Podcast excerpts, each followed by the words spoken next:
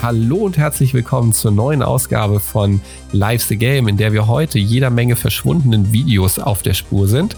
Hoshi sich im überwucherten Washington DC rumtreibt, wir Zombies in der Mülltonne begutachten, äh, dabei große Anime-Augen sehen und auf kleinen Karten jede Menge Spaß und Action finden. Also bleibt dran, es wird spannend. Viel Freude!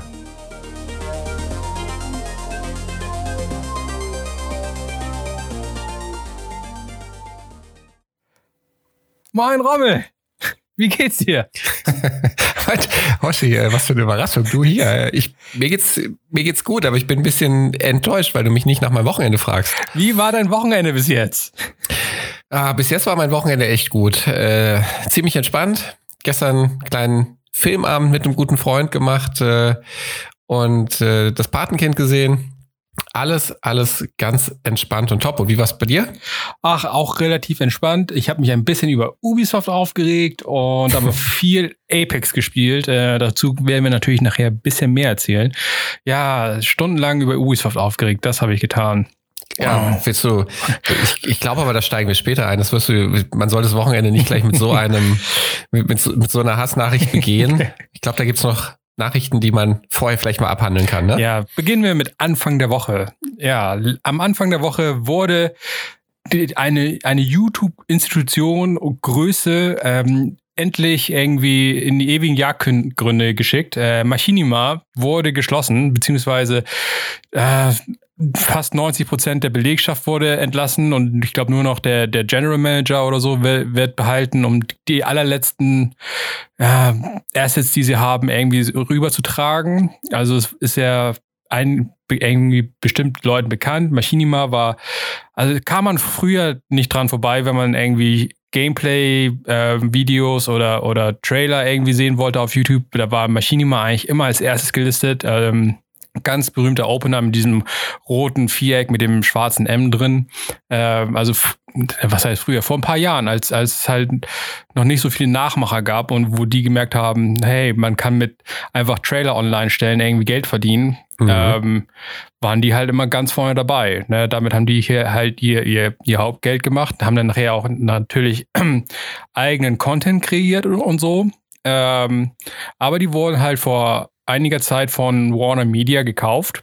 Und in, im Zuge einer großen Umstrukturierung und, und so sind jetzt halt alle möglichen Leute, also 81 Leute genau entlassen worden. Ne? Und wie gesagt, Machinima selbst ähm, wurde vor einiger Zeit auch ähm, auf YouTube alles auf privat gestellt, obwohl sie, ich glaube, ähm, ich glaube, 12 Millionen Follower hatten oder Subscriber auf, auf YouTube. Ähm, insgesamt haben die etwa 2 Milliarden Videoaufrufe gehabt und kriegen pro Monat ungefähr 200 Millionen Aufrufe. Äh, jeder normale YouTuber würde sich darüber halt freuen, ne? Für, für Warner, beziehungsweise mhm. jetzt. Warner wurde ja gekauft wiederum, Time Warner von AT&T für 85 Mi Milliarden Dollar. Da sind dann halt so 200 Millionen Aufrufe, das ist halt Peanuts, das interessiert die nicht, ne? Sagen sie, ne? Daumen runter und aus, aus die Maus. Ne? Also, ähm, ja. ich muss einmal kurz einhaken, weil ich glaube, du hast zwei Sachen durcheinander gebracht. Ähm, darfst mich auch gerne korrigieren, wenn ich falsch liege, aber ich glaube, die Marke mit dem schwarzen M wurde tatsächlich von ähm, AT&T gekauft, beziehungsweise ähm, äh, Otter Media. Ja, genau. Das gehört ja erst alles. Otter Media gehört zu Warner. Zu AT&T. Genau. Zu AT&T ja, und AT&T hat Warner gekauft, genauso wie du es gesagt hast, ja. ganz genau. Ähm, und äh, tatsächlich ja, also sie haben die äh, ganzen Inhalte wohl damals schon ähm, ja, äh, zurückgestellt. Du hast es ja gesagt, sie haben sie nicht gelöscht, sondern nur ausgeblendet. Ähm, und äh, kam, kam wohl daher, dass man, dass man rechtliche Bedenken hatte.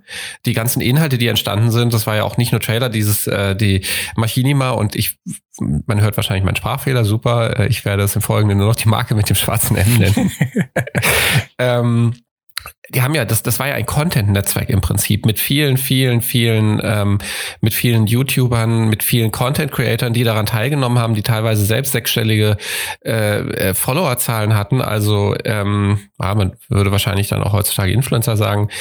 Aber da ist ja ganz viel Content auch entstanden, den, den, den die Community selbst erstellt hat. Und wahrscheinlich, und du hast ja deutlich gemacht, wie viele Views sie generiert haben, wahrscheinlich ist es im Zuge dessen einfach auch unmöglich zu prüfen, beziehungsweise die rechte Lage damals beim, bei Machinima war halt auch so, dass sie vermutlich gar nicht für alle in der Vergangenheit erstellten Videos äh, wirklich schieb- und stichfest sagen können, dass die rechtliche Situation, dass sie alle Copyrights geschützt, alle, alle Copyrights eingehalten wurden von, für alle Materialien, die da verwendet wurden.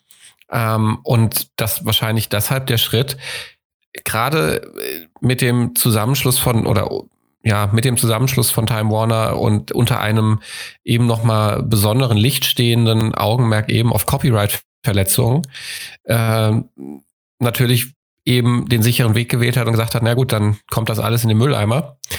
Und äh, wir, wir kriegen keine Probleme in Zukunft, was natürlich wirklich, wirklich hammer schade einfach ist.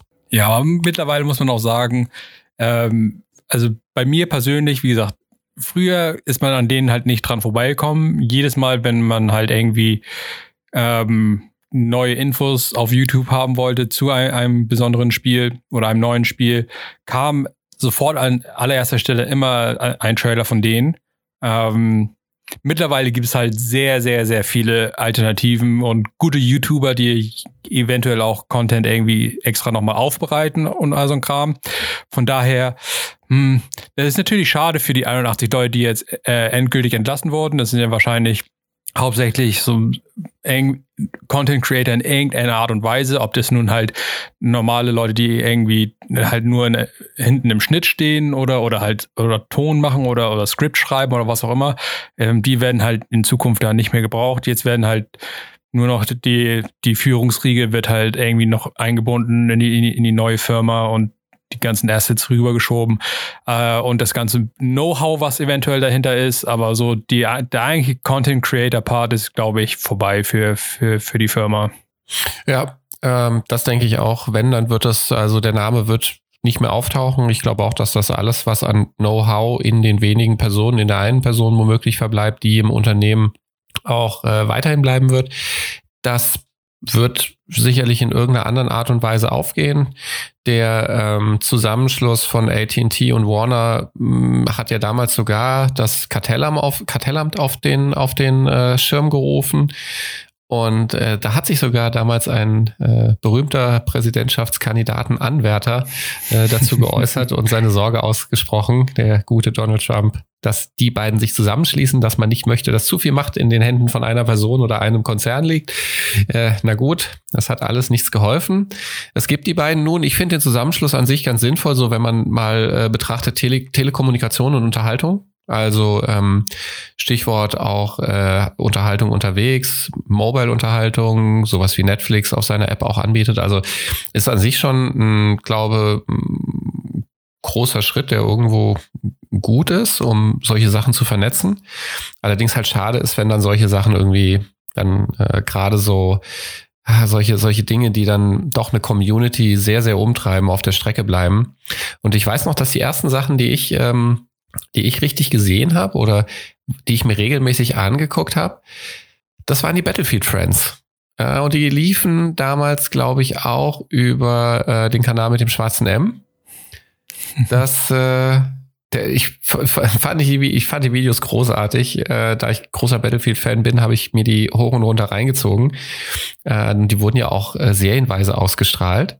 Und ich glaube sogar, am Ende gab es auf dem Kanal sogar Original-Serien mit, mit Games-Bezug. Es gab, glaube ich, äh, eine Tekken-Serie, eine Mortal Kombat, ich weiß es nicht, irgendeine Serie auf jeden Fall aus einem der berühmteren Kampf Kampfsportspiele hier, der, der Prügel, Prügelspiele.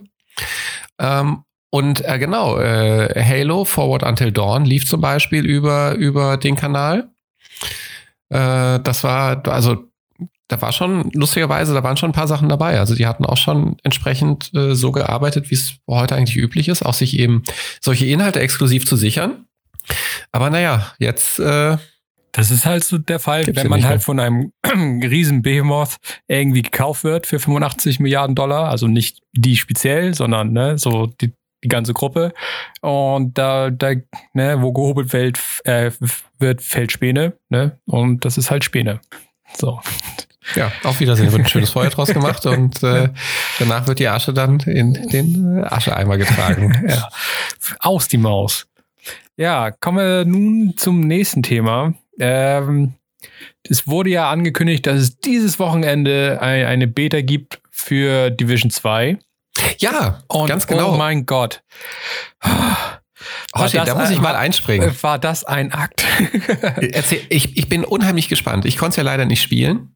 Ähm, ich hoffe, dass du dafür da ganz, ganz viele interessante Einblicke haben wirst. Du bist jetzt nicht so begeistert, wie ich höre. Na, also, also ähm, äh, zwei, ich bin zweigeteilter Meinung. Also fangen wir erstmal mit dem ganzen Prozedere an, was im Vorfeld passiert ist. Ne? Also, um überhaupt in diese Beta zu kommen, muss man entweder A, sich halt für die Beta registrieren und dann kriegt man halt eventuell ein, ein, ähm, ein, ein einen Code, Code zugeschickt oder man hat Freunde und wird von denen eingeladen. Äh, in meinem Fall war es, war es so, dass ich theoretisch zwei Zugänge hatte. Ich hatte mich für die Beta beworben, aber, aber du hatte, hast auch Freunde. Aber ich habe auch Freunde, ähm, die mir einen, einen Zugangslink geschickt haben. Ähm, letztendlich, wie gesagt, hatte ich zwei Zugänge. Ähm, äh, aber die kamen halt nacheinander. Ähm, der, der Freundzugang war halt schneller da. Aber um diesen Freundzugang. Danke Nico an der Stelle. Äh, gar nicht wahr. Äh, ich glaube, das war Patricia, aber egal. Äh, oh, Entschuldigung. Aber ich war, ich bin mit beiden befreundet. Die haben mir beide eine Einladung geschickt. Also man weiß es nicht. Roshi, du bist so beliebt. ja. Ähm, dann, aber um diesen Beta-Code halt ein, einzulösen und die und den ganzen Kram, muss man sich erstmal bei Ubisoft einloggen. dann muss man sich natürlich überlegen, okay, wie war mein Ubisoft-Account? Name. Äh, wahrscheinlich wurde das irgendwann mal generiert Ach, im Zuge furchtbar. der, der ähm, als man irgendein anderes Ubisoft-Spiel gespielt hat. Also es war auf jeden Fall der gleiche Name wie auf dem PSN. Das war schon mal gut. Ähm, das ist relativ smart. Ähm, da muss ich natürlich mein Passwort resetten. Habe ich dann auch alles hingekriegt. Aber sobald ich, also im Browser, die einzelnen Unterseiten von Ubisoft kommunizieren nicht wirklich miteinander, beziehungsweise es hat nicht richtig funktioniert. Also die ersten Stunden war es halt sowieso irgendwie überlaufen, weil alle Leute in die Beta rein wollten. Aber die Account-Seite ist eine andere Seite als die ähm, Club-Seite. Ne? Und wenn man auf der Account-Seite eingeloggt ist, ist man nicht automatisch auf der Club-Seite eingeloggt. Äh, und in die Club-Seite konnte ich mich uh. hier einloggen, weil da das Pass, obwohl ich das Passwort geändert hatte auf der Account-Seite, hat es das neue Passwort nicht registriert. Deswegen konnte ich mich auf der Club-Seite nicht einloggen. Deswegen konnte ich die Freundschaftsanfrage nicht annehmen von meinen Freunden, von meinen ganzen Freunden, die ich habe, ähm, um die Beta an, anzunehmen. Ähm, nach, nach stundenlangen Warten und Apex spielen, ähm, um was anderes zu machen, äh, ähm, haben wir dann rausgefunden, hey, es gibt ja noch eine App. Ne? Und dann habe ich mir die App runtergeladen auf meinem iPhone für den Club, um in den Club oh zu kommen. Ne? Und oh dann stand Gott. ich vor dem Club und da konnte ich dann tatsächlich das neue Passwort benutzen und bin in den Account reingekommen und konnte endlich meine Freundschaftsanfrage äh, annehmen und habe dann den Beta-Zugang bekommen. Lustigerweise wurde mein Account auch noch gehackt äh, in, in, in dem ganzen zwölf Stunden Dilemma, was ich da unternommen habe. Ähm, da hat sich irgendjemand aus der UK auf Android auf meinen Account irgendwie eingehackt und hat irgendein Far Cry-Spiel gespielt. Okay. Ich, ich, weiß nicht warum, äh, war aber der Fall. Naja, auf jeden Fall habe ich dann den Beta-Zugang endlich dann bekommen, habe das Spiel dann runtergeladen, alle wunderbaren 50 Gigabyte habe ich runtergeladen für die Beta. Äh, Ordentlich. Und habe es dann gestartet. Ähm, und ich muss sagen, ähm, alles beim Alten irgendwie. Also man kommt rein und es fühlt sich halt genau an wie das Ende von Division 1. Also als schon bereits die, die großen Updates gemacht wurden nach 1.8, wo wir dann wieder letztes Jahr eingestiegen sind. Genau, ähm, an der Stelle sei vielleicht einmal kurz erwähnt, dass wir ja in unserer Vergangenheit, äh, als wir bei Destiny 1, glaube ich, mal ein bisschen Leerlauf hatten, auf äh, Division geswitcht sind und sich da dann ein Team formiert hat, was dann relativ fleißig Division gespielt hat. Und äh, da gehörtest du dazu, da gehörte ich dazu, da war Nico noch dabei und äh, das war, also Division hat richtig viel Spaß gemacht, haben wir richtig, eigentlich doch eine Zeit lang wirklich, wirklich stringent durchgespielt und äh, hat Bock gemacht, ja. Auf jeden Fall. Also wie gesagt, nach dem Update von 1.8 war das ein sehr, sehr solides Spiel. Also man hatte viel Endgame-Content, man hatte halt ähm, die ganzen Waffen waren ausbalanciert, man hat, das hatten sie halt innerhalb der, der zwei Jahre oder so, was das gedauert hat, halt hingekriegt. Ähm, und das merkt man halt hier sofort. Also es gibt hier keine äh, grundlegende Änderung am Gunplay oder an wie sich das Spiel anfühlt oder so. Das ist genau 100% eine Fortführung von Division 1. Ne? Der einzige, es gibt zwei größere Unterschiede zu Division 1, meiner Meinung nach. Der eine ist halt, ähm, dass man jetzt, ähm, wenn man halt am, am Max-Level ist, am, am, Endgame, dann kriegt man so eine, so eine Art Spezialwaffe. Äh, man kann dann halt so eine Art Subklasse wählen, der dann eine spezielle Waffe hatte. Das konnte man jetzt hier in der Beta auch sogar schon austesten. Ähm, da gab es jemanden mit einem Granatwerfer, es gab jemanden, ich glaube, mit das äh, Sniper oder sowas, oder irgendwie sowas. Also es gibt dann quasi so eine Art Superfähigkeit in Form von einer Waffe. Ne? Mhm. Das ist halt neu. Ähm, was halt auch ganz cool ist, ne, ist äh, halt, dass man halt zusätzlich zu den zwei Waffen, die man halt tragen kann, halt ein, ein Grenade Launcher. Also ich habe den Grenade Launcher gehabt, ne, und dann bin ich damit halt durch die Gegend gelaufen und dann fällt halt randommäßig halt ein bisschen Munition rum und so. Das ist nochmal schön, dass man nochmal eine eine extra Waffe im Arsenal hat. Das ist eigentlich ganz nice. Ähm, mhm. Dann gab es halt noch ein paar kleinere Änderungen zu den ganzen Drohnen oder Turrets, die man hat. Da gab es halt kleine, kleine Modifikationen im, im, im Vergleich zu eins, sodass jetzt zum Beispiel die Drohne, die Auto, ähm, der Turret zum Beispiel auch eine, eine Sniper-Turret sein kann, dass sie halt ein bisschen langsamer schießt, aber ein bisschen mehr Schaden macht oder äh, so, so eine Flugdrohne, die Bomben schmeißt und irgendwie so. Das, also das, das sind so kleinere Änderungen. Ähm, aber der, der, der, die eigentliche große Änderung ist halt das Setting. Ne? Man ist halt nicht mehr im dunklen, düsteren, verschneiten New York, ne, wo an jeder zweiten Ecke irgendwie ein Mülleimer brennt oder so, äh, sondern in einem gut ausgeleuchteten, sehr grünen äh, Washington DC. Und ähm, ich weiß noch nicht, was ich von dem neuen Setting halten soll, weil ich war sehr großer Fan von dem Setting in, in, in Division 1. Also, das war großartig. Äh, ähm, das muss man halt Ubisoft lassen. Ähm, das Spiel sah halt mega, mega nice aus. Ne? Also egal in, in welche Ecke man von, von New York man irgendwie hingelaufen ist, es sah alles anders aus. Man ähm, und alles super detailreich. Ähm, auch in der Dark Zone, wenn man halt so je, in, in je gefährlicher man in Ecke man sich hinbewegt hat, desto ähm, krasser sah halt die Gegend aus mhm. und all so ein Kram. Also es war halt sehr detailliert, es sah sehr schön alles aus. Ne? Dementsprechend laut war auch immer die Playstation, ne? weil die auch nicht mhm. arbeiten musste. Äh, aber es sah halt mega nice aus. Klar, Washington DC sieht halt auch nice aus an sich. Ne? Die ganzen grünen Bäume, ist alles wild überwachsen und all so ein Kram.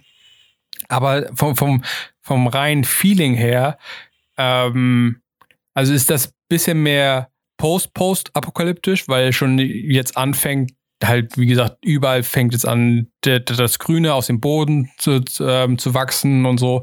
Das ist dann mhm. halt so mehr so der Wiederaufbau, während halt New York halt echt so der Downfall war, ne, wo alles ja, halt, wie gesagt, alles brennt, alles, alles ist gerade äh, in das Scheiße passiert ja aktuell gerade noch. G genau. Und genau. Washington ist halt ne, ein bisschen mehr Hoffnung, sagen wir mal in dem, in dem Sinne. Ne? Es ist, geht halt bergauf. Und ich weiß halt nicht, also ich bin halt, wie gesagt, großer Fan von dem Setting in, in, in, De, äh, in Division 1 gewesen. Es sah halt, das bringt halt ein besonderes Feeling rüber, wenn, wenn das halt alles dunkel, düster und verschneit war. Ich meine, es war halt irgendwie cool und irgendwie angsteinflößend und all so ein Kram. Das habe ich jetzt bei, bei Division 2 noch nicht so gehabt. Wie gesagt, weil das, das Setting halt ein komplett anderes ist. Ich glaube, daran muss man sich erstmal gewöhnen, äh, mhm. an das Setting an sich. Aber wie gesagt, wenn man sehr gut mit dem, mit dem Gunplay und wie halt der Loot funktioniert und so ähm, in Division, am Ende von Division 1 klar kam, dann wird man auf jeden Fall Spaß an Division 2 haben. Wie gesagt, an das Setting muss man sich noch ein bisschen gewöhnen. Ähm, aber sonst, wenn, wenn die 1 eingefallen hat, dann wird man hier auch sehr viel Spaß haben, denke ich mal. Und mit D1 meinen wir nicht Destiny, sondern eben Division 1, ja. äh, bevor da Missverständnisse aufkommen. Ähm, ich, also äh, man kann ja sagen, was man will. Das Gunplay war ja, war ja hervorragend bei Division. Das ähm, trotz Third Person war das wirklich, wirklich gut. Äh, gestern habe ich auch mal äh, kurz ein paar Eindrücke für Resident Evil 2, das Remake, gesammelt und da sieht man das Gunplay nicht überall gut sein muss. Wobei das auch sein kann, dass natürlich darauf geachtet wird, das Spiel möglichst originalgetreu zu remastern. Aber das ist schon mal hervorragend an dem Spiel. Ja, es hat ja vielen Leuten und es gab ja immer wieder vereinzelt Leute, die sich über praktisch diese, diese Bullet Sponges beschwert haben. Also die, die, die Gegner, die auch offenkundig Menschen sind, die so groß sind wie du oder wie dein Hauptcharakter und aber dafür Kugeln wegstecken noch und nöcher, was vielleicht ein bisschen komisch ist, was, was seltsam anmutet. einfach macht. nur die richtige Ausrüstung dabei haben, dann geht alles, alles ratzfatz. Ne? ja, wenn, mochte, ihr, also wenn ihr nicht so faul sein würdet ne, und euch mal die richtigen Rüstungsgegenstände zusammensuchen würdet, dann würdet ihr auch damit keine Probleme haben, so wie ich. für, die, für die Zuhörer sei an dieser Stelle einmal gesagt, und das werden wir bestimmt in einer, in einer Special-Folge einmal ausführlich beleuchten. Äh, Hoshi ist ein Alles- oder Nichts-Spieler. Was, was das heißen mag, erklären wir euch dann irgendwann in naher Zukunft einmal ein bisschen genauer. Ich spiele halt ähm, gerne effizient, so dass ich halt, ne, ich. Ja, du brauchst dich da gar nicht jetzt rausreden. Das, wie gesagt, wenn ihr einfach mal mehr anstrengen würdet, ne, dann müsstet ihr nicht so viel rumheulen über die Bullet Sponges. Ich habe meine, äh, ich habe meine Konsole noch nie wegschließen müssen und den Schlüssel runtergeschluckt. Also so schlimm war es noch nicht, aber wir, wir werden euch mal bei Gelegenheit darüber aufklären, wie das so läuft bei uns mit dem Zocken und so. Ähm, aber ja, du hast recht. Also es kommt natürlich auf die Ausrüstung an.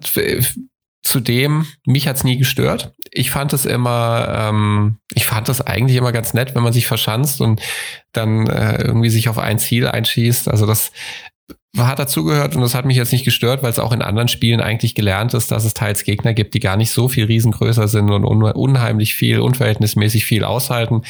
Deswegen ähm, also für die Leute, die da, da, stört, dass es menschliche Bullet Sponges gibt, es gibt hier auch ähm, Roboter Bullet Sponges in dem Spiel. Vielleicht ist das besser für deren Gewissen. Dass, nice, die, dass die mehr, mehr abkönnen oder so. Also ich muss gestehen, ich, ähm, wie gesagt, ich konnte Division 2 jetzt leider nicht spielen, ähm, die Beta. Und Hast du keine Freunde? Aber, Nein, leider nicht. Du bist tatsächlich, ähm, ich könnte dich ja auch nicht mal als Freund bezeichnen, weil du nicht mal bei mir sitzt. Das ist ja traurig. ähm, aber ich äh, war auch zeitlich nicht dazu in der Lage, weil ich mich nicht einfach mit Freunden getroffen habe, sondern wahrscheinlich irgendwas anderes gemacht habe. Du hast dich mit Real-Life-Friends ge äh, getroffen. Ja, ja. Ja, tatsächlich. Unglaublich. Ähm, aber es ist, es ist so, dass so vom, vom Bauchgefühl, vom Feeling her habe ich tatsächlich viel mehr Bock auf Division als auf Anthem.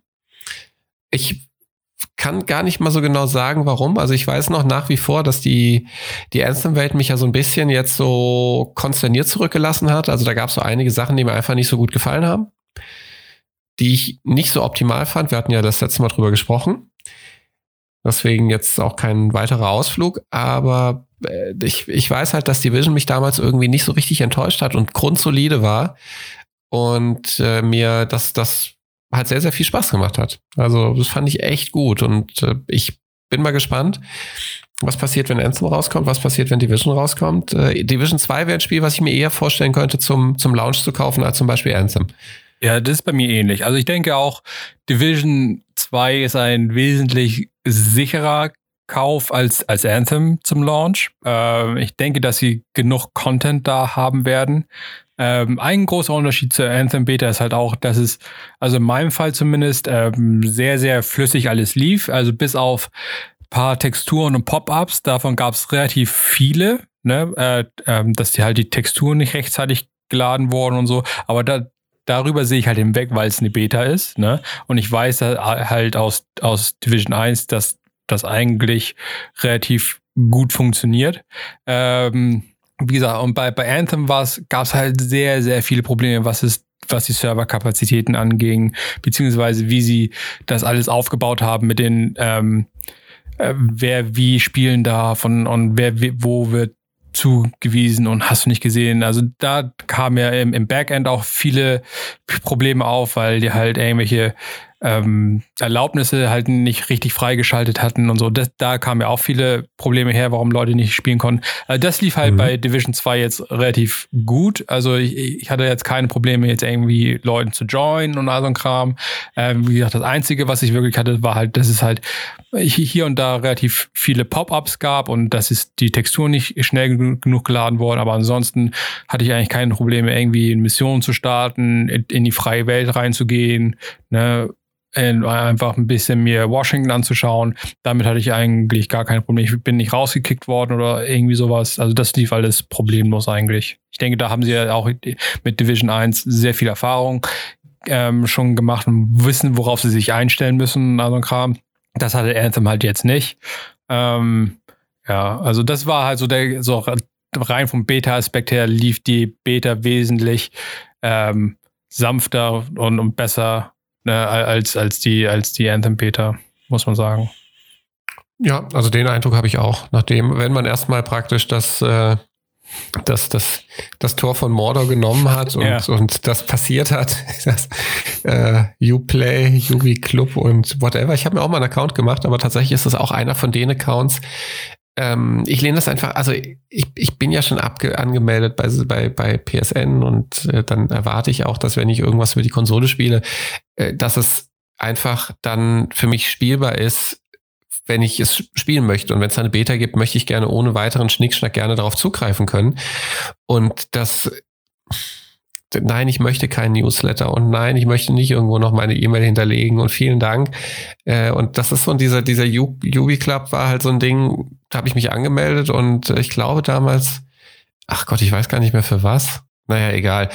Aber es nervt halt einfach immer diese Sachen. Die nerven. Das ist, es ist einfach wirklich, wirklich so, so furchtbar und, und total inconvenient, da einfach Leute nochmal durch, durch so eine Extraschleife zu schicken. Also ich glaube, da gibt es andere Wege, aber die sind in dem Falle wohl auch nicht gewünscht von Ubi. Insofern, ähm, ja, wie gesagt, ja. die Beta an sich war, war, war hervorragend. Das war genau das, was eine Beta sein soll. Ne? Die haben halt Sachen ausgetestet, wie, wie ob das alles funktioniert und es werden halt eventuell irgendwelche Bugs reported und all so ein Kram. Dafür war, war es halt super. Ne? Ähm, wie gesagt, der, der, das ganze Prozedere davor war einfach nur ein Horror, diese, diese Ubisoft-Geschichte. Weil ich war ja vor allen Dingen nicht der Einzige. Also wir haben ja einige in unserem Freundeskreis, die Division Beta jetzt spielen wollten oder ge gespielt haben. Und ich war bei Vibe nicht der Einzige, der irgendwelche Probleme da hatte, den, den Beta-Code irgendwie zu erhalten und so. Also, also ich, ich bin nicht alleine dumm, sagen wir so. Ja, du, das, also wirklich, wirklich, wer, wer ich glaube, wer, wer, die, wer das kennt und, und wer das auch schon mal für andere Sachen durchgemacht hat, der weiß auch, dass das nicht immer ähm, alles so einfach ist. Aber wohl bei Division mit besonderen Schwierigkeiten eben noch verbunden. Musst ja. du es ja dann tatsächlich drei, musst es sicher, du hast ja einmal die normale Webseite probiert, dann hast du die Webseite Ubi Club probiert und dann hast du die App probiert und über die App hat es dann letztendlich funktioniert. Ja. Also es war, war ja. nicht einfach. Naja, ist auch egal. Ne? Ich habe Division reingeschaut und äh, war, hab's für Spielspaß befunden. das heißt vermutlich, dass du es gut fandest und dass du es wieder spielen würdest, wenn es rauskommt. Ja. Ja, ich auch, finde ich gut, dass du das sagst. Ähm, wir freuen uns auf jeden Fall drauf und werden berichten, wenn wir dann nochmal die Nase reingesteckt haben, wenn es dann komplett erhältlich sein wird. So, Rommel, ich sehe hier in den Show Notes, du hast dir einen japanischen Zombie-Film angeschaut. Wie kommst du dazu? ähm, der war gut. Also, äh, der war gar nicht so schlecht. Das ist, ich habe ihn empfohlen bekommen. Er war mit einigen Vorschusslorbeeren versehen und äh, äh, der Freund von mir empfiehlt mir sonst eigentlich immer gute Filme und äh, wurde mir ein bisschen schmackhaft gemacht oder beziehungsweise ich bin äh, ein bisschen zwiegespalten reingegangen, weil da wurde gesagt, so wenn du die erste halbe Stunde durchstehst, dann, ähm, dann bekommst du eigentlich einen ziemlich guten Film. Ich möchte jetzt an dieser Stelle einen kurzen Spoiler-Alert aussprechen, weil. Wie wäre es denn zum Beispiel erstmal mit dem Filmtitel? Wie fangen wir mal da an? Ja, selbst der ist schon ein bisschen Spoiler, wenn man ihn noch nicht kennt. Aber na gut, also jetzt sei es gesagt, Spoiler Alert. Äh, der Film hieß oder heißt One Cut of the Dead und beinhaltet auch schon eine, eine Besonderheit des Films. Die ersten 36 oder 37 Minuten sind eine Art von Film, die so ein bisschen an ein hm, dilettantisches Zombie-Stück erinnert. Also ähm, billig und alles, low budget. Aber, und jetzt kommt das Besondere, es ist in einem Schnitt gedreht worden. Es gab, also, es gab keinen Schnitt während dieser 36, 37 Minuten. Das ist komplett am Stück durchgedreht worden. Ähm, zu der Story, die sich innerhalb dieser 36, 37 Minuten entfaltet, folgendes. Es geht um eine Filmgruppe, die einen Zombie-Film, einen Low-Budget-Zombie-Film drehen möchte. Man lernt die Hauptdarsteller kennen, die Maske, den Regisseur, Kamera und Ton. Und äh, dieses Wasserwerk, in dem sie drehen, dieses alte verlassene Wasserwerk, wird von, oder man, man erzählt sich davon, dass dort die Japaner im Zweiten Weltkrieg Versuche gemacht haben, um Menschen wiederzubeleben. Schon bald kommen Zombies äh, zu dem etwas dilettantisch anmutenden Low-Budget-Spektakel dazu man fragt sich immer so ein bisschen, naja, was soll das denn jetzt? Aber tatsächlich die, die Gestaltung eben, das Ganze in, in, in, ohne, ohne Schnitt zu erledigen, fesselt einen dann tatsächlich doch schon ein wenig. Und hat man die 36 Minuten erstmal hinter sich gebracht, äh, beginnt tatsächlich ein anderer Film. Also dann ist dieser Film abgeschlossen und äh, man wird einen Monat zurückversetzt. Augenblicklich hat der Film eine andere Anmutung. Also der Film sieht dann aus wie ein äh, normal produzierter japanischer Film. Also was, was in dem Zusammenhang heißt, normal produzierter japanischer Film, äh, weiß ich nicht. Ich nehme es zurück. Ich sage einfach, der sieht aus wie ein normaler Film, so von der Anmutung her. Und äh, die Entstehung des bereits gesehenen Werkes wird beleuchtet. Also man, man lernt alle Teilnehmer kennen, man lernt, äh, man lernt so ein bisschen das dahinter kennen, ähm, wie wie man denkt und wie dieser ganze äh, One-Cut-Film entstanden ist, fand ich ganz interessant. Also du bekommst da wirklich einen ganz netten Eindruck da, dazu und äh, was für eine, eine Art von Planung das ist. Äh, die Charaktere sind allesamt recht interessant ausgewählt.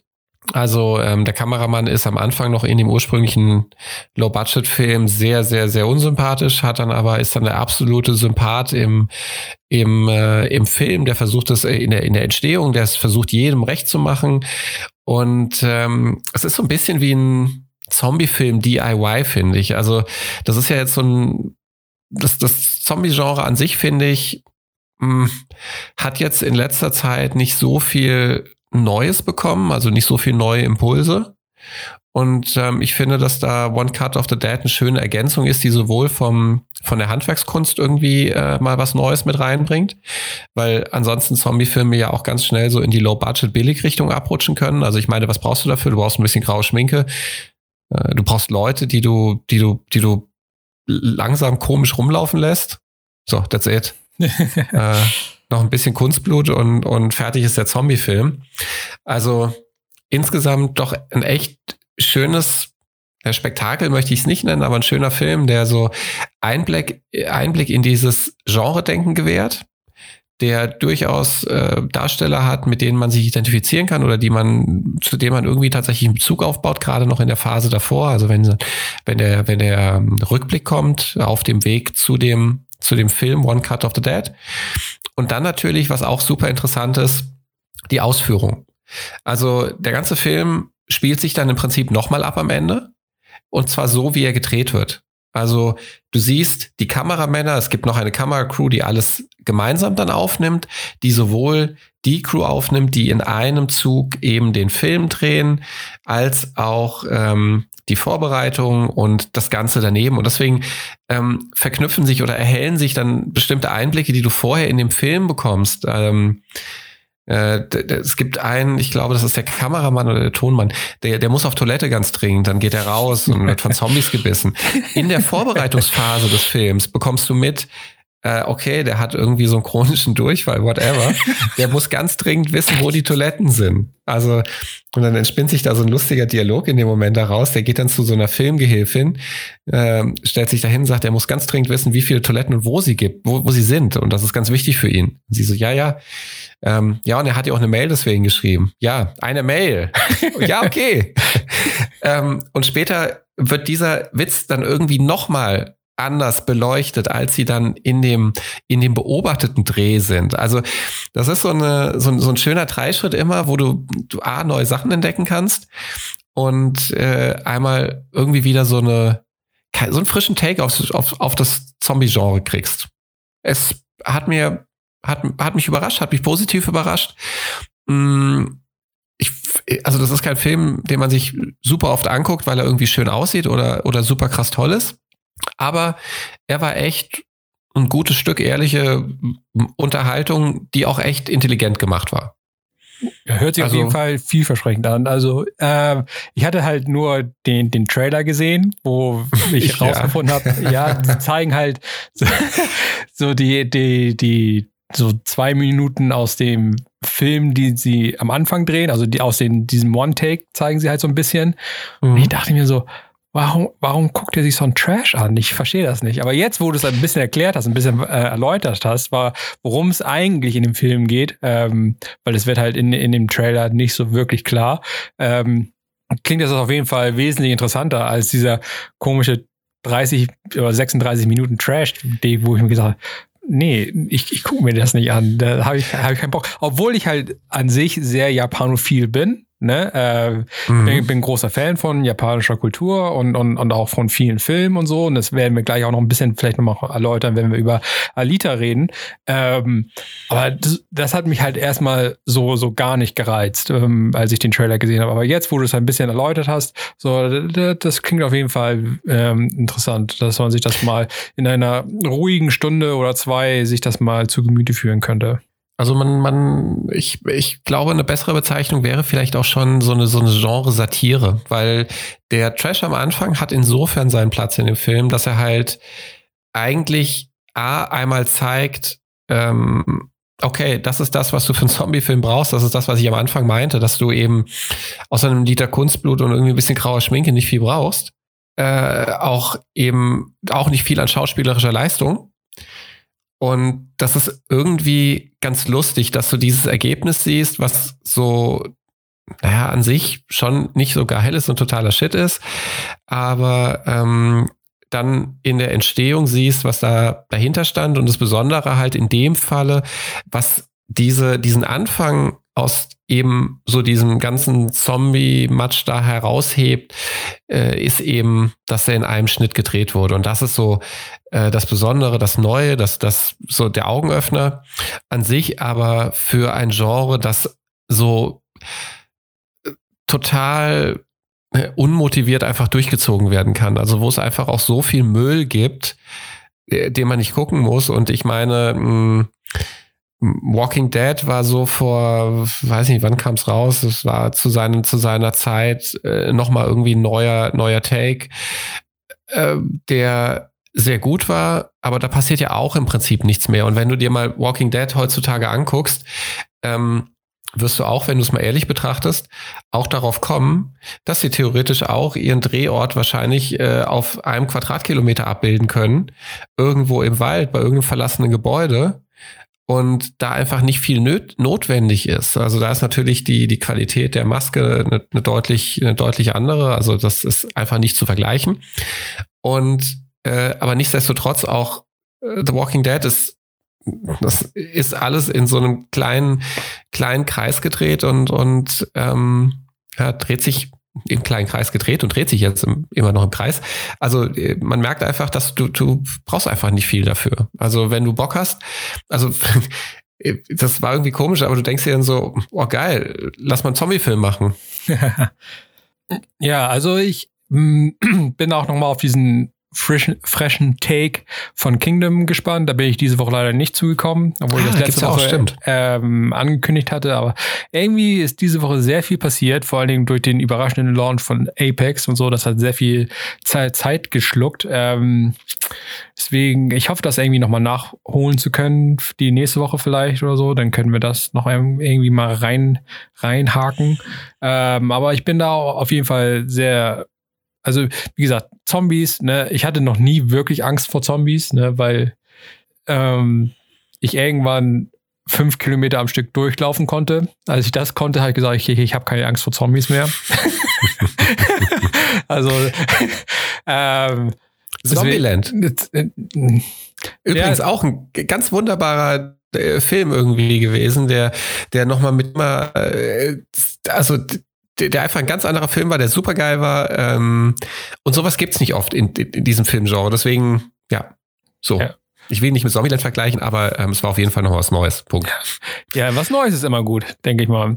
Und ja, also ich schaue mir vielleicht irgendwann mal an, wenn ich sehr viel Freizeit habe.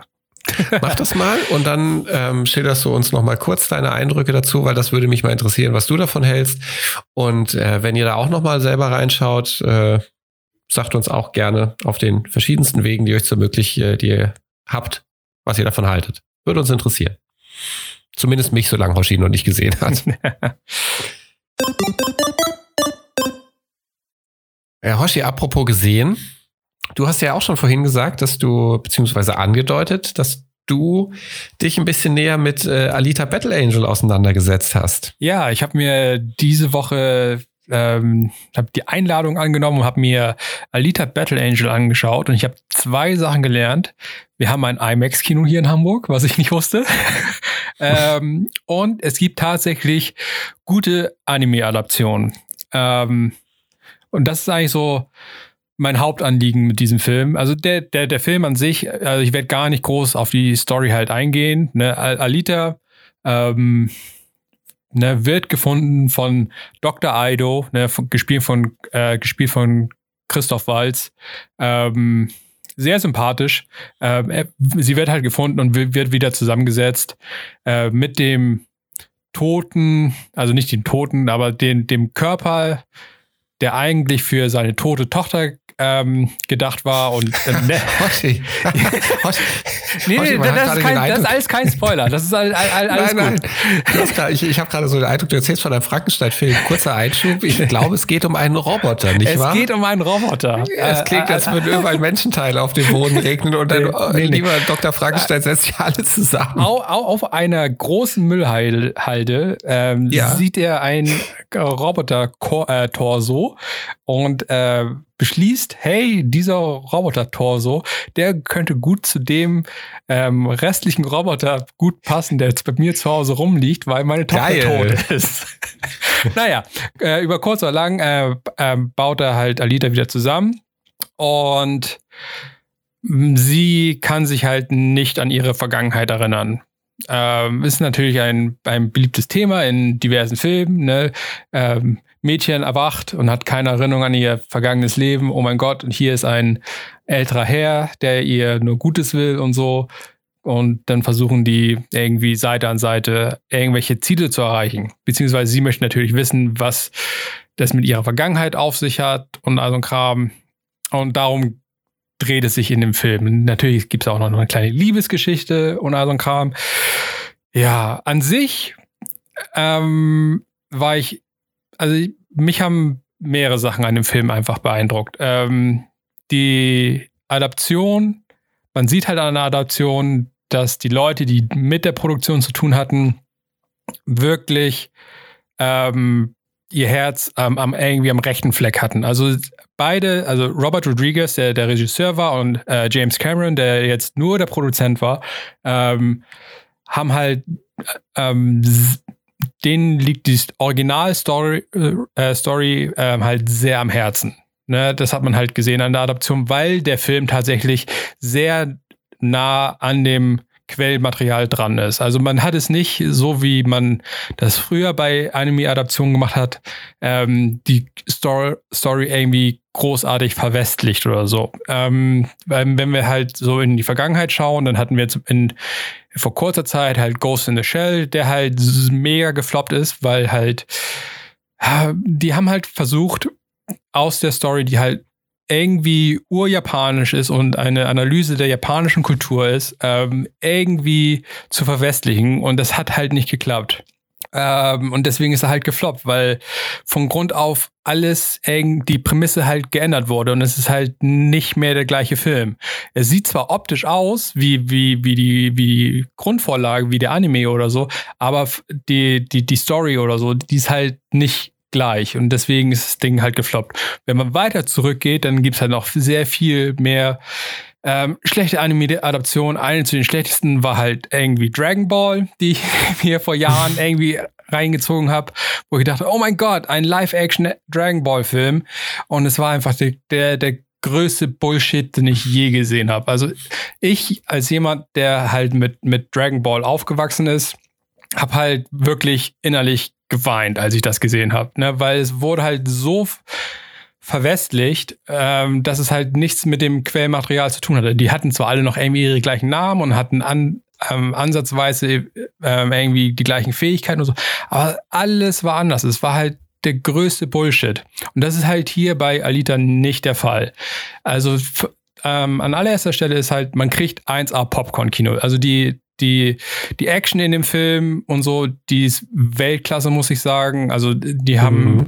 mehrere Kampfszenen drin, mehrere äh, sogenannte Motorball-Szenen. Das ist so dieser Sport, den es halt in der Zukunft gibt, wo sie quasi auf Rollerblades durch die Gegend jagen und ähnlich wie Basketball versuchen, äh, so einen runden Metallball in den Korb ähm, zu katapultieren. Das gibt dann natürlich die normale Street-Version, ne, die sie äh, am Anfang lernen. Natürlich die große Version dann im, im, im Stadion, wo halt riesige Roboter durch die Gegend fahren und versuchen, sich gegenseitig auszulöschen. Also das sieht schon alles sehr spektakulär aus. Und ich muss sagen, der, der, das größte, das größte Feature von dem Film ist halt tatsächlich, als ich in dem Film saß, ich weiß, die Hälfte der Zeit nicht, wie sie es gemacht haben. Beziehungsweise ich weiß, wie sie es gemacht haben, aber ich weiß nicht, wie sie es gemacht haben. Ne? Weil es halt so spektakulär aussieht.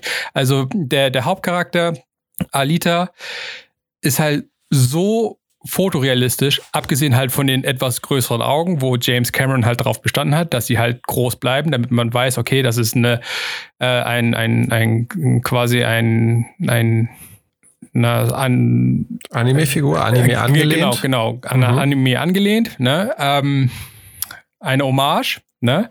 Ähm, aber abgesehen davon, sie sieht halt so gut aus, also jetzt nicht so, so rein ästhetisch, sondern der Effekt sieht halt so gut aus, dass es halt echt phänomenal ist. Also man hat halt viel in den letzten Jahren irgendwie an fotorealistischen Filmen versucht, irgendwie dran zu arbeiten und so. Vor allen Dingen, also ich meine, James Cameron ist halt immer an vorderster Front, was Special Effects angeht. Vor allen Dingen, äh, als man halt ne, ähm, aber Titanic ist oder Terminator damals, ne, ähm, oder halt vor, ein, vor zehn Jahren mit seinem Avatar-Film. Er ist halt mhm. halt immer an der vordersten Front, was Special Effects angeht. Und das ist halt bei diesem Film nicht anders. Also Alita sieht so spektakulär aus. Ähm, also erst als ich mir im Nachhinein dann halt ein Making-of angesehen habe, habe ich gesehen, oh mein Gott, die haben wirklich, also die haben, da sind mehr Special Effects drin, als ich dachte. ne? Also, weil Teile von ihr sehen halt wirklich so unfassbar gut aus, dass man ja. halt vergisst, dass sie halt kein echter Charakter ist, tatsächlich. Ne? Also ich muss gestehen, ich habe das auch nicht, ähm, auch nicht so ganz geschnackelt. Ich dachte erst eben, die Augen sind einfach nur größer gemacht, der Rest ist echt, also natürlich dann auch bis auf die, ähm, bis auf die Arme und die Gliedmaßen. Äh, allerdings äh, ist mir das tatsächlich nicht aufgefallen. Also ich dachte, das nur einmal ganz kurz hatte ich den Eindruck, so, naja, irgendwie stimmt da was nicht. Das ist doch, äh, das ist doch irgendwie auch animiert alles. Und weil das halt so, so gut aussieht, ähm, also die ganzen Special Effects in dem, in dem Film sind halt überragend. Man muss halt sagen, die, die Welt, die sie da gebaut haben, ähm, die Stadt, in der sie leben, sieht halt spektakulärer aus und, und, und, und einfach reich an Leben. Ne? So als, als würde es diese Stadt halt tatsächlich geben. Ne? Ähm, es sieht halt nicht kahl und, und unbelebt aus, sondern es sieht einfach reich aus. Ne? Man weiß, okay, ne, da leben tatsächlich Leute. So sieht es halt aus. Ne? Ähm, also man weiß, wo die 200 Millionen reingeflossen sind. Ähm, also äh, tatsächlich hier in, in die Special Effects. Es sieht halt alles bestens aus. Ne? Ähm, dann kommen halt die ganzen verschiedenen ähm, Cyborgs, die in den Film vorkommen, wo die sich halt tatsächlich haben austoben dürfen am, am Charakterdesign. Man kann direkt an jedem Charakter erkennen, was sind seine Stärken, was sind seine Schwächen. Also der große, breite Typ, ne, der tatsächlich eine, eine Schulterbreite von drei Metern oder so hat, ne, da hm. weiß man, okay, der ist, der ist groß und langsam, aber dafür kann er ordentlich zuhauen. Ne. Dann gibt es ja noch so eine andere Lady, die halt sehr schmal und agil ist und hat halt lange Schwerter als Arme. Die sehen alle sehr spektakulär aus. Und ähm, der größte ähm, Roboter oder Cyborg-Antagonist in dem Film ist halt gespielt von Ed Skrein namens Sapan. Ähm, das ist halt so ein Cyborg, der halt auch wieder unglaubliches gutes Char Charakterdesign hat. Also äh, äh, man, wenn man das sieht, hinterfragt man sich halt die ganze Zeit, wie haben sie das gemacht? Haben sie halt nur sein Face gecaptured oder so? Aber nachdem man das alles irgendwie hinter sich lässt und einfach den Film auf sich wirken lässt, vergisst man das tatsächlich alles relativ schnell und man nimmt das halt tatsächlich mehr oder weniger als wahr an, weil es einfach so gut aussieht. Ne? Ähm, Sapan, su super Charakter, läuft mit dem Schwert rum und macht ordentlich Action. ähm, ja, also, also ich bin wirklich froh, dass es diesen Film gibt, dass es halt jemand tatsächlich geschafft hat und das durchgedrückt hat, dass er einen Film macht, der einfach durch und durch japanisch ist. Weil die Japaner, die sind halt tatsächlich ein bisschen, was Storytelling, ein bisschen mutiger ähm, ist. Ne? Weil äh, das ist halt ja, schwer zu erklären. Also, also wenn man einen westlichen Hollywood-Film hat, alles hat grundsätzlich irgendwie ein, ein Happy Ending. Und das ist mhm. in Japan nicht immer der Fall ohne hier zu doll zu spoilern, ne, obwohl es die, die Bücher seit über 20 Jahren gibt, ne, äh, hier passieren Sachen, wo man sagt, okay, das wäre in einem normalen, klassischen Hollywood-Film nicht so passiert. Ne? Und da bin ich halt echt froh, dass sie halt gesagt haben, okay, das ist das Quellmaterial und wir versuchen das so, also nicht hundertprozentig, aber so gut wie möglich auf die Kinoleinwand zu bringen.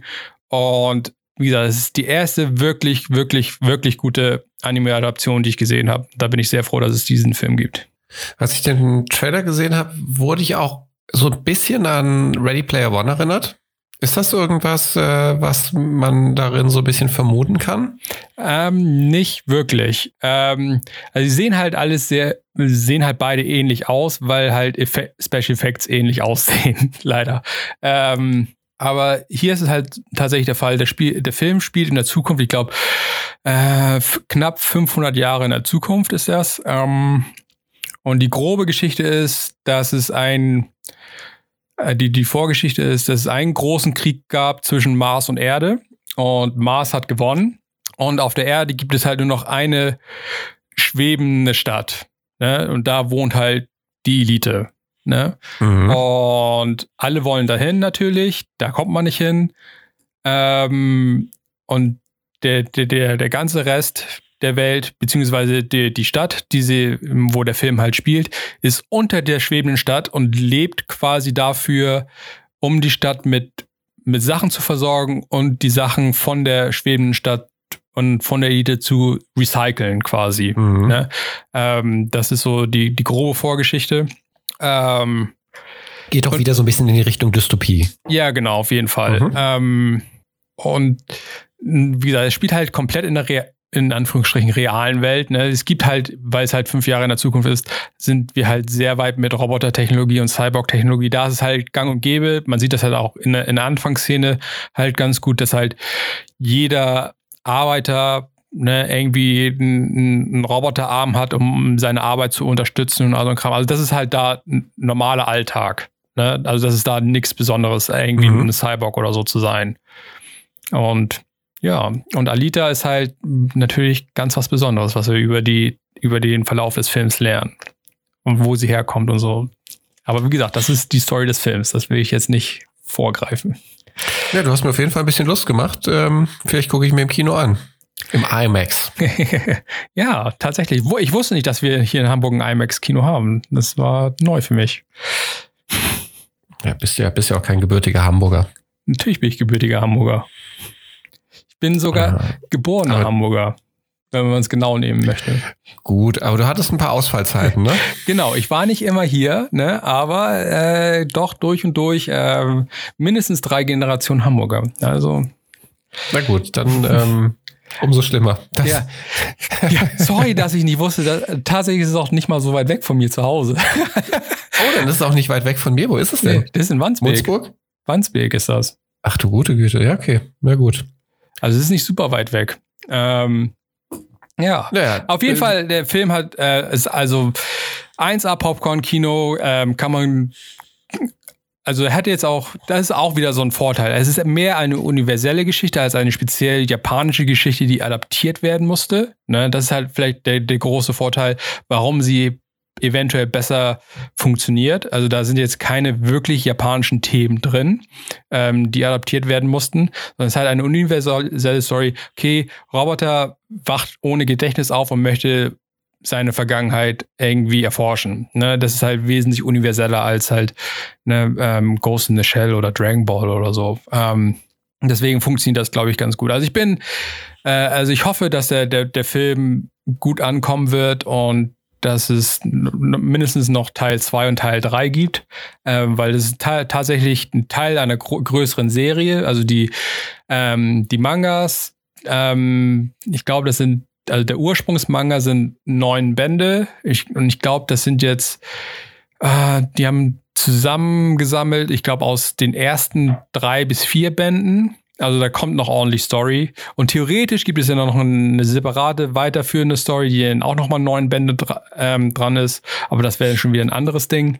Aber wie gesagt, die ur ur ursprüngliche Story, äh, da haben sie jetzt ein Drittel ungefähr von erzählt. Also ich, ich hoffe, dass der Film so gut ankommt und dass äh, James Cameron und Robert Rodriguez so viel Geld damit machen, dass sie sagen, dass das Studio sagt, jo, wir machen davon noch einen zweiten und einen dritten. Das wäre super cool und mit, dem, mit der gleichen Liebe zum, zum Genre das, das umsetzen. Weil, wie gesagt, also James Cameron, ähm, nur so als, als Fun Fact, der hat, der hat die Story halt ursprünglich vor 20 Jahren oder vor über 20 Jahren halt, ist die ihm über den Weg gelaufen und hat die halt so gut gefunden, dass er sich vor über 20 Jahren schon die Rechte daran ge ähm, gesichert hatte, aber hatte halt nie Zeit. Der Fuchs. Äh, ja, aber er hatte halt nie die Zeit dafür, den umzusetzen, beziehungsweise halt auch am Anfang nicht die technischen Mittel, um den, um den Film halt adäquat halt umzusetzen. Ne? Und mittlerweile ist er halt, hat er gesagt, er möchte halt nur noch bis zum Ende seines Lebens seine komischen Avatar-Filme machen.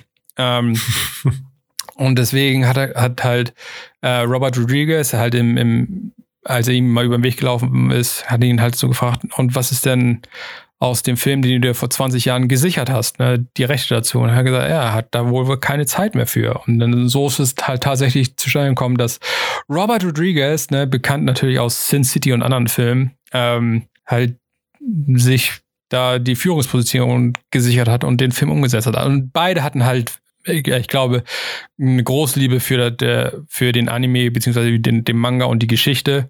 Und das ist halt der Hauptansatz, ne? dass halt die Geschichte ist eine solide Geschichte. Hier in dem Film ist natürlich noch viel mehr Action eingebaut, ne? beziehungsweise ist, mhm. im, im, im, Manga ist auch eine, ordentlich viel Action. Ähm, aber die, die Geschichte ist halt schlüssig und es macht Sinn. Ne? Und die, die, die, der Hauptcharakter, Alita, ist halt äh, sehr sympathisch, man, man fühlt sofort mit ihr mit. Ähm, wie gesagt, wenn man über die ersten zwei Minuten hinwegkommt, so dass sie, dass man halt, okay, sie sieht ein bisschen anders aus, weil sie größere Augen hat und so. Aber da, wie gesagt, das verschwindet meiner Meinung nach relativ schnell und man, dadurch, dass das Motion Capturing und, und, und so, so gut funktioniert und die Special Effects so gut funktionieren, ist sie sogar tatsächlich ein besserer Charakter als die meisten, weil die Augen so groß sind und so expressiv sind, weil halt, ne, man sagt ja, Augen sind die Fenster in die Seele oder so. Ähm, das funktioniert halt hier nochmal extra gut, weil ihre Augen so groß sind. Also sie ist super, super sympathisch. Man kann halt gut mit ihr mitfiebern. Ähm, also ich, ich hatte zwei, also der Film ist zwei Stunden lang und ich hatte zwei Stunden lang Spaß, muss ich sagen. Ich sehe schon, du bist sold. Ja, ja, auf jeden Fall. Also ich, ich, ja, ja, ja. Also äh, ich, ich habe die letzten Tage halt viel darüber nochmal irgendwie gelesen, weil ich, ich weiß, dass ich den ursprünglichen Anime in meiner Jugend irgendwann mal gesehen habe. Ähm, aber ich bin jetzt auf jeden Fall sold. Ich habe jetzt ähm, auf, auf jeden Fall vor auf Amazon, glaube ich, gibt's die ganze Collection äh, als Manga. Tatsächlich, ich bin nicht der Manga-Leser, ne? Ähm, das, aber es wird tatsächlich wahrscheinlich der, der erste Manga sein, die, einfach, den ich jetzt einfach lesen möchte, weil ich den Film so gut fand und ich möchte jetzt einfach wissen, wie es weitergeht. Ähm, ja, also ich, wie gesagt, ich hatte eine Menge Spaß und ich bin froh, dass es den Film gibt. Das ist doch ein schönes Statement. Kommen wir nun aber zu dem Ding, was die meiste Zeit diese Woche gefressen hat. Oh mein Gott, der Überraschungsrelease von Apex Legends. Rommel, hast du Apex gespielt? Äh, ja, tatsächlich. Äh, ich, nicht so viel, wie ich wollte. Äh, ich bin aber äh, sehr begeistert. Ich finde, es ist durchweg ein überraschend gutes Spiel und ich habe ja sonst meine Berührungs, ja, seit Fortnite so ein bisschen meine Berührungsprobleme mit dem, mit dem, mit dem Genre. Ich bin großer PUBG-Freund gewesen, auch wenn ich es nicht oft gespielt habe und nicht wirklich gut war, aber äh, das Feeling war grandios. Und ich finde tatsächlich, dass, äh, und wir haben ja nochmal kurz zurückgegriffen, wir haben ja auch Blackout gespielt und äh, hatten das ja besprochen in einer der vergangenen Folgen. Und Blackout war schon gut, aber Apex ist wirklich ein, ein rundum gelungenes, solides Spiel, was für mich äh, allerdings kein wirkliches Battle Royale Spiel ist. Äh, da werden wir sicherlich später noch dazu kommen. Das nur schon mal jetzt vorab äh, einmal angemerkt. Aber es ist ein rundum gelungenes Spiel, was wirklich, wirklich einfach sehr viel Spaß macht. Ja, muss ich auch sagen. Vor allen Dingen, also ich war erstmal überrascht, dass es dieses Spiel gibt. ähm, ja. ja, weil halt vor einer Woche wurde es angekündigt und schon ein paar Stunden später war es da. Komplett fertig für alle Plattformen.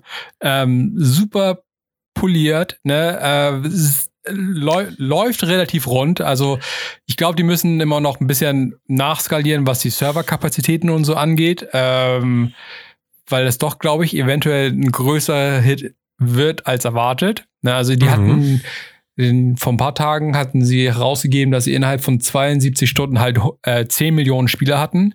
Ähm, also das, ich glaube, da sind sie halt immer noch äh, ordentlich am Arbeiten, dass das halt richtig skaliert. Aber im Großen und Ganzen, der, der eigentliche Spielbetrieb läuft super rund, bloß das halt das Einloggen in, auf den Server und so, da wird man noch ab und zu rausgeschmissen. Aber dass das Spiel halt so ohne Ankündigung einfach so auf dem Markt halt released wird, fand ich spektakulär. Ich fand, das war ein richtig geiler Move. Ja, total. Also ähm, ich weiß noch, ich kam in die Party und äh, alle so Apex, Apex, Apex. Ich so, was? äh, ja, Apex kurz gegoogelt und so, oh, krass. Und ähm, wie gesagt, dann hatte ich ein bisschen, bisschen Sorge beim, beim Runterladen, dachte so, oh nee, oh, so, so wieder so ein Hektiker-Spiel, aber ja, schon ein bisschen, aber irgendwie auch nicht. Also so.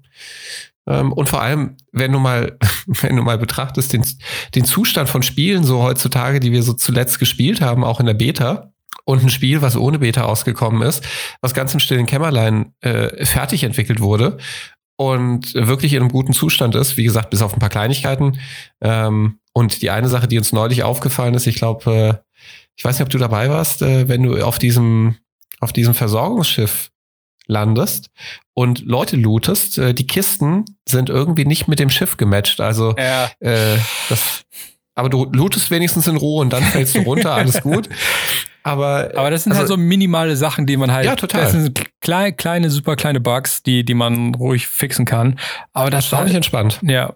Also. Und ich, also es ist, ich, ich habe ja so ein bisschen den Eindruck, dass so ganz, ganz viele Einflüsse in dem Spiel sind.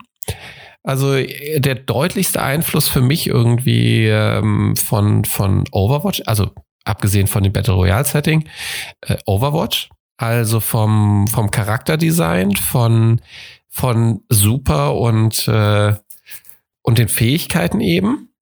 Das erinnert mich total daran. Hm, tatsächlich bringen die Super, finde ich, auch so ein bisschen einen zusätzlichen Witz noch rein. Und äh, ich habe nicht den Eindruck, dass sie den Spielfluss zu sehr stören. Ja, also ich finde, die haben also Respawn Studios, die halt dafür zuständig sind. Das waren auch die Leute, die für Titanfall zuständig sind, die halt auch ein sehr grundsolides Gameplay irgendwie an den Tag gelegt haben mit, mit, mit Titanfall.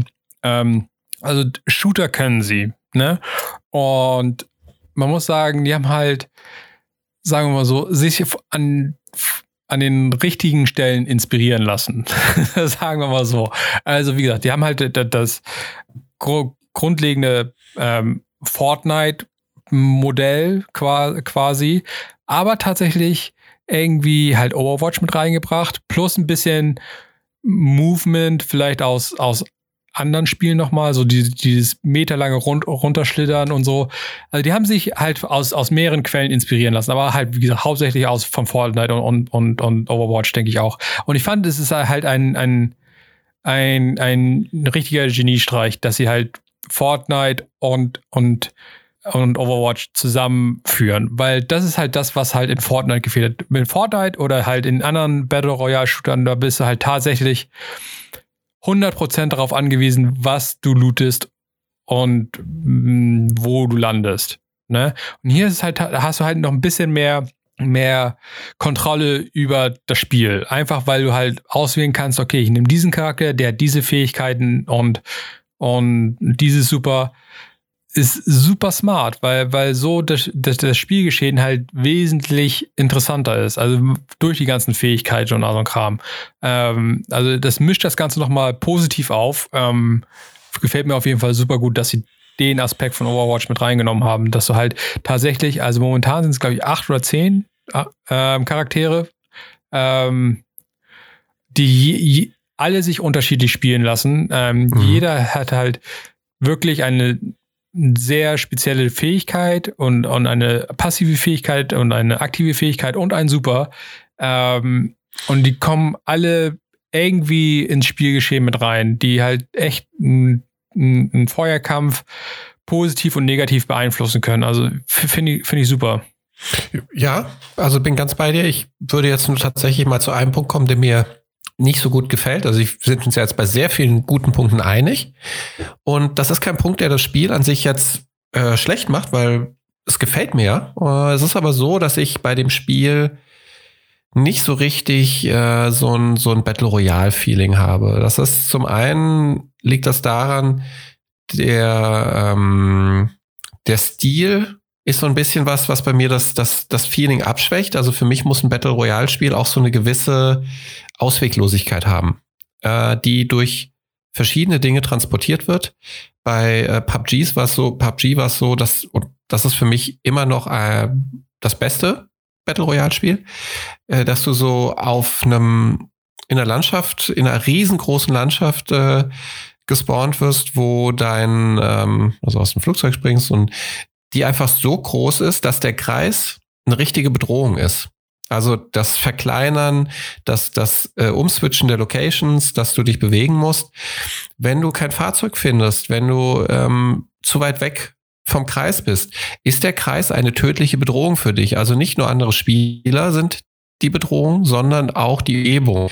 Das ist, äh, schafft leider äh, Apex überhaupt nicht.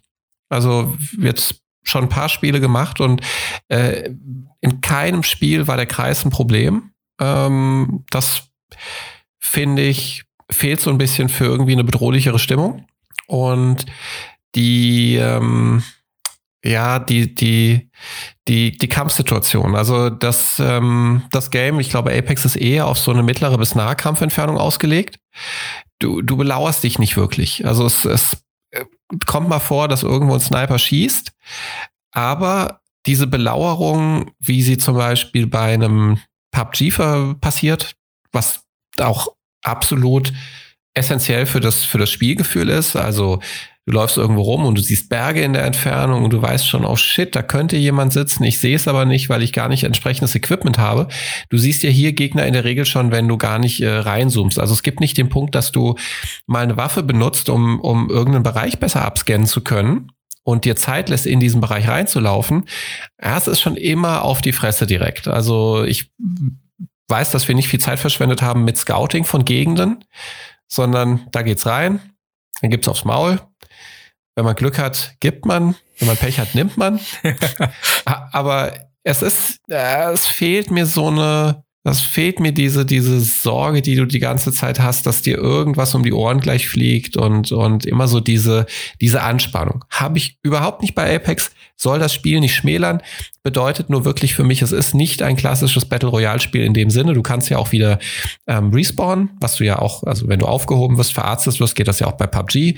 Aber äh, selbst wenn du einmal äh, richtig down bist, kann dein Banner aufgesammelt werden, also ein, ein Gegenstand, den einer deiner ähm, Teammitspieler mitnimmt und an einen bestimmten Punkt auf der Karte bringt, wo du dann revived werden kannst. Dafür steht ein bestimmtes Zeitfenster zur Verfügung.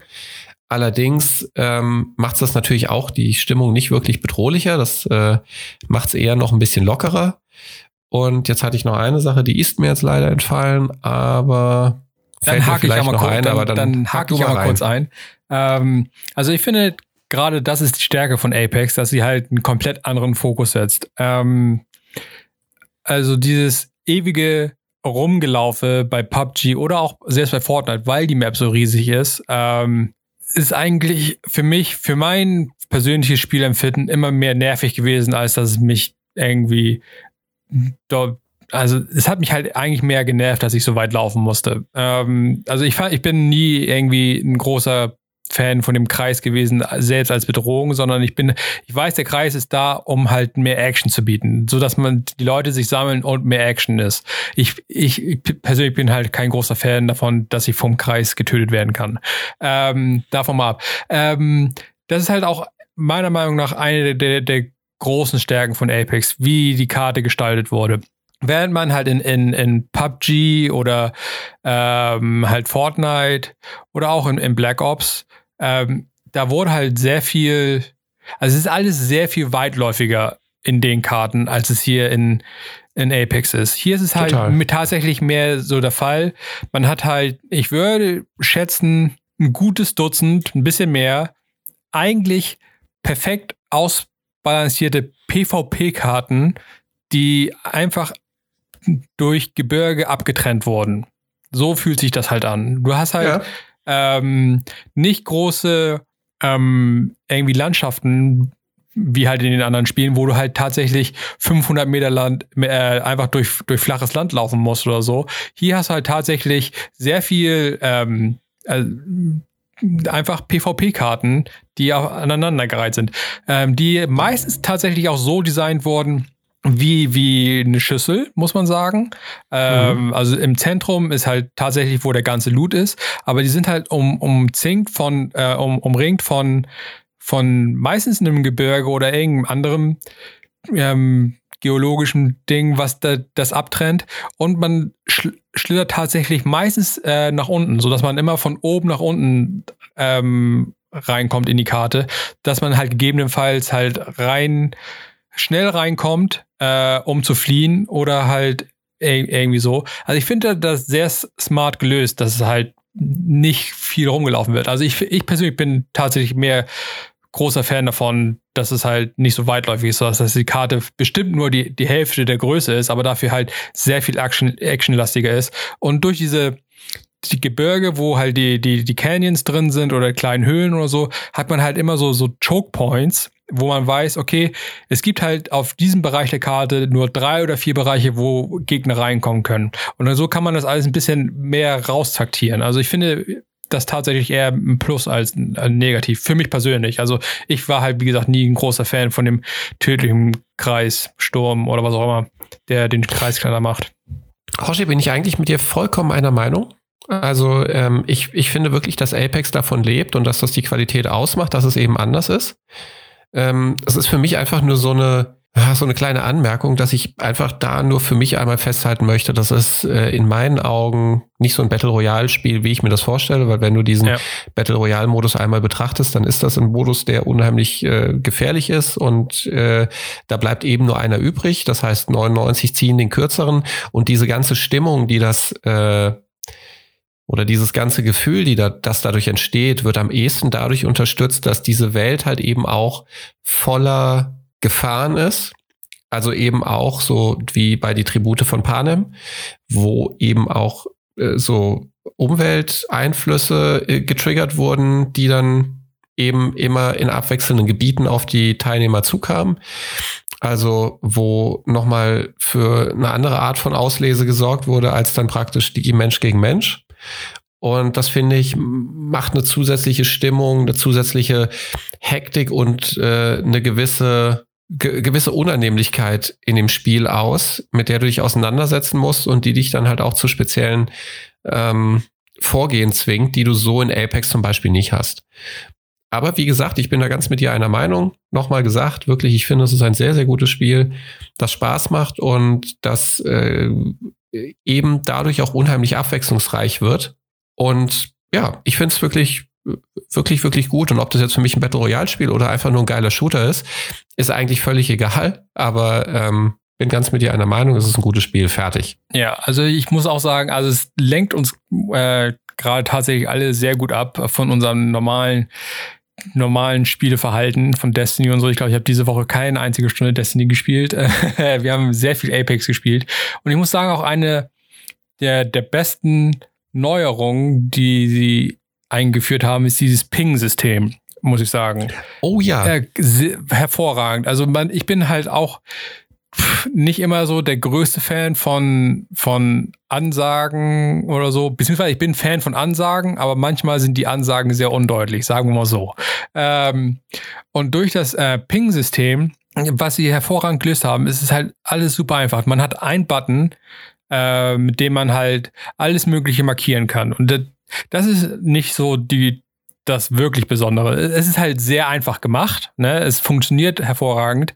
Das Gute meiner Ansicht nach ist halt tatsächlich, dass die ganzen verschiedenen Charaktere dann tatsächlich ähm, mit dir sprechen dann, also was, was denn tatsächlich angepinkt ja. wurde. Ne? Das ist halt, das ist halt kein passives, also das ist halt völlig passiv. Man muss halt nicht aktiv gucken, was hat diese Person angepinkt. Muss ich mir jetzt ein Icon angucken? Muss ich mir irgendwie einen Wegmarker angucken? Äh, muss ich mich extra hindrehen irgendwo hin oder so? Nein, es wird dir einfach komplett alles erzählt, was ähm, die relevante Info ist. Und das ist halt super gut gemacht. Das ist phänomenal. Bin Punkt. Punkt. Punkt. Was haben wir noch Positives über Apex zu erzählen? Es ist komplett kostenlos. Ladet es euch runter. Es ist komplett kostenlos auf jeder Konsole und auf dem PC.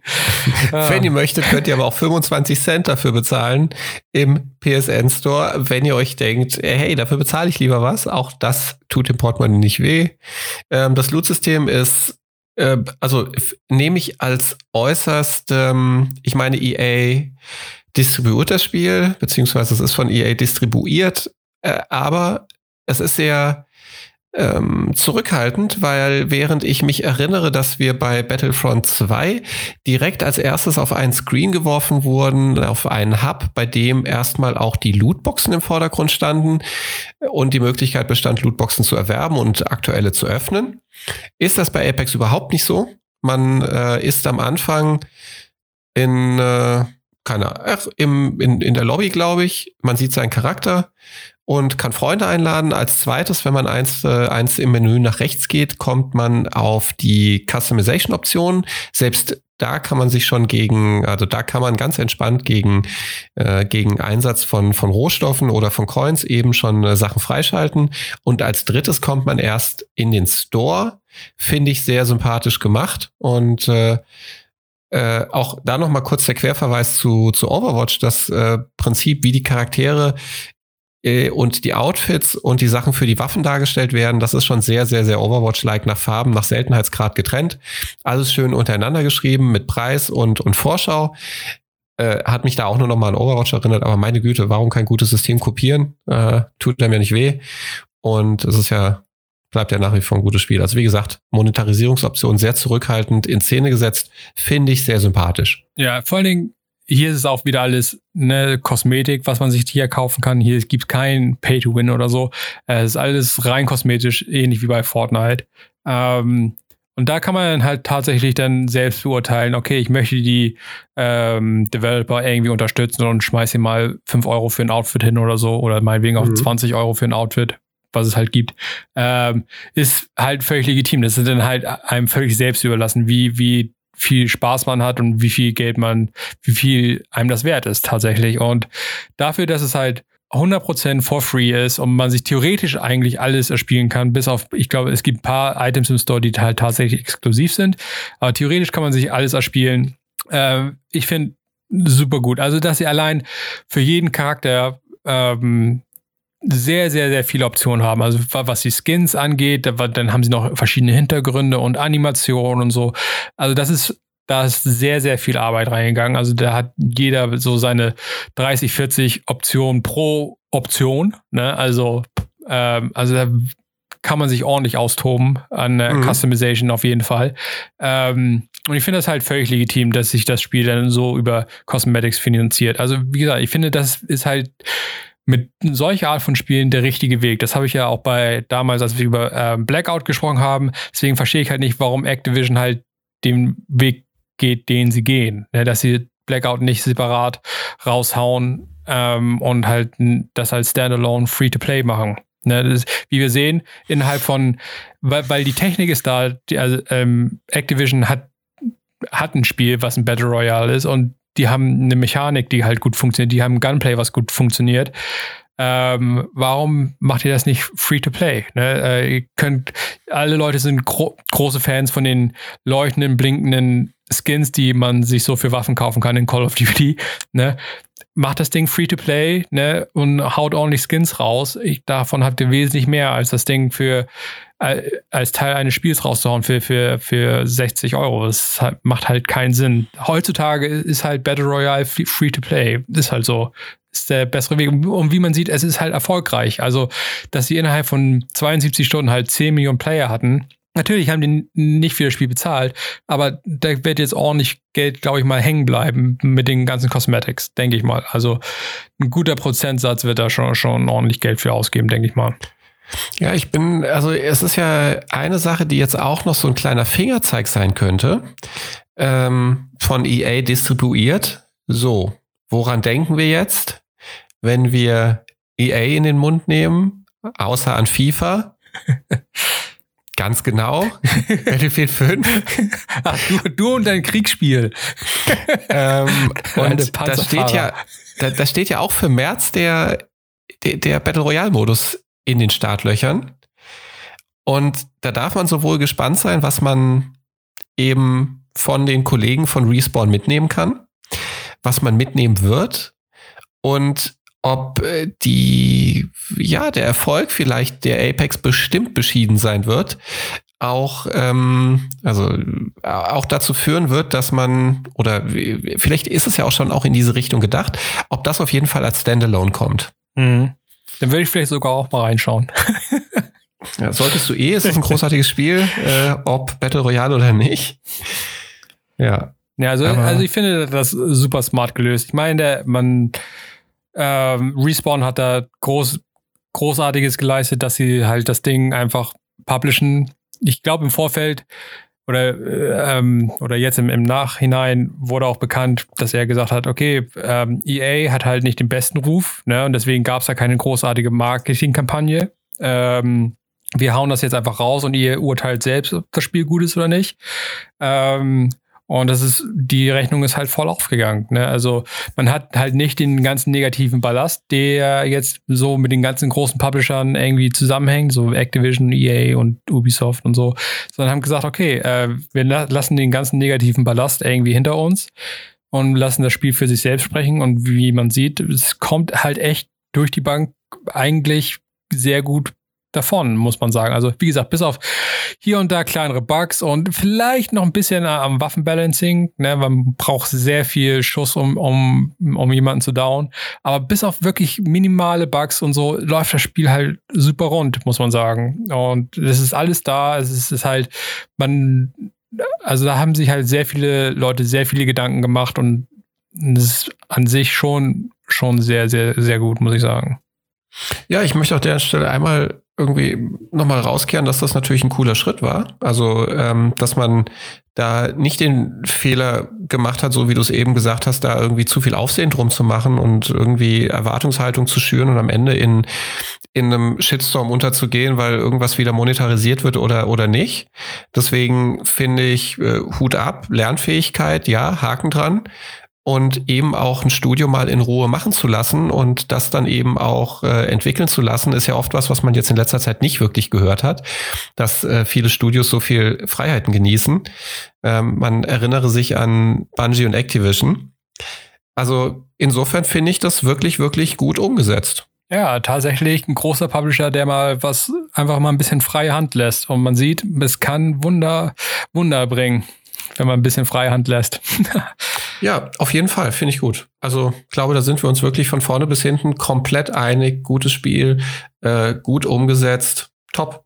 Ja, und die Hauptsache ist, es macht Spaß und das macht es halt tatsächlich. Also, wie gesagt, jeden Abend, den wir irgendwie zusammen abhängen oder so, haben wir jetzt Apex gespielt. Wir haben nichts anderes gespielt, außer mal kurz in Division reingeschaut. Aber selbst da, nach, haben wir gesagt, okay, nach einer Stunde oder nach zwei haben wir gesagt, okay, wir gehen jetzt wieder rüber zu Apex, gehen ein bisschen aus dem Flugzeug springen. War super. Also es ist, macht halt tatsächlich Spaß. Es ist der erste äh, Battle Royale Shooter, wo man halt sagt, okay, diese Kombination zwischen Battle Royale und halt, dass man einen eigenen Charakter hat und mit Fähigkeit und also Kram. Das ist halt eine geile Kombi und das macht halt mega Spaß und das muss man dem Spiel halt lassen. Das macht halt mega Spaß. Und jeder, der halt sich überlegt, hey, ist das wirklich was für mich oder so, probiert es einfach aus. Wie gesagt, es ist halt komplett free, ne? Einfach mal ausprobieren. Amen. Amen. So, das war's für diese Woche, würde ich sagen. Äh, vielen Dank fürs Zuhören und bis zum nächsten Mal. Ja, danke euch. Habt eine schöne Woche. Startet gut in die Woche. Bis zum nächsten Wochenende. Tschüss. Leister Games sind Alexander Rommel und Florian Gauger. Musik ist von Timecrawler82. Unser Podcast ist zu finden bei Apple oder Google Podcasts, Spotify oder wo auch immer ihr Podcasts hört. Bei Fragen oder Anregungen schickt gerne eine Mail an leistergamepodcast at gmail.com. Alles ein Wort. Wenn euch der Podcast gefallen hat, shared es bitte mit euren Freunden oder hinterlasst ein positives Rating. Es hilft uns enorm. Vielen Dank fürs Zuhören und bis zum nächsten Mal.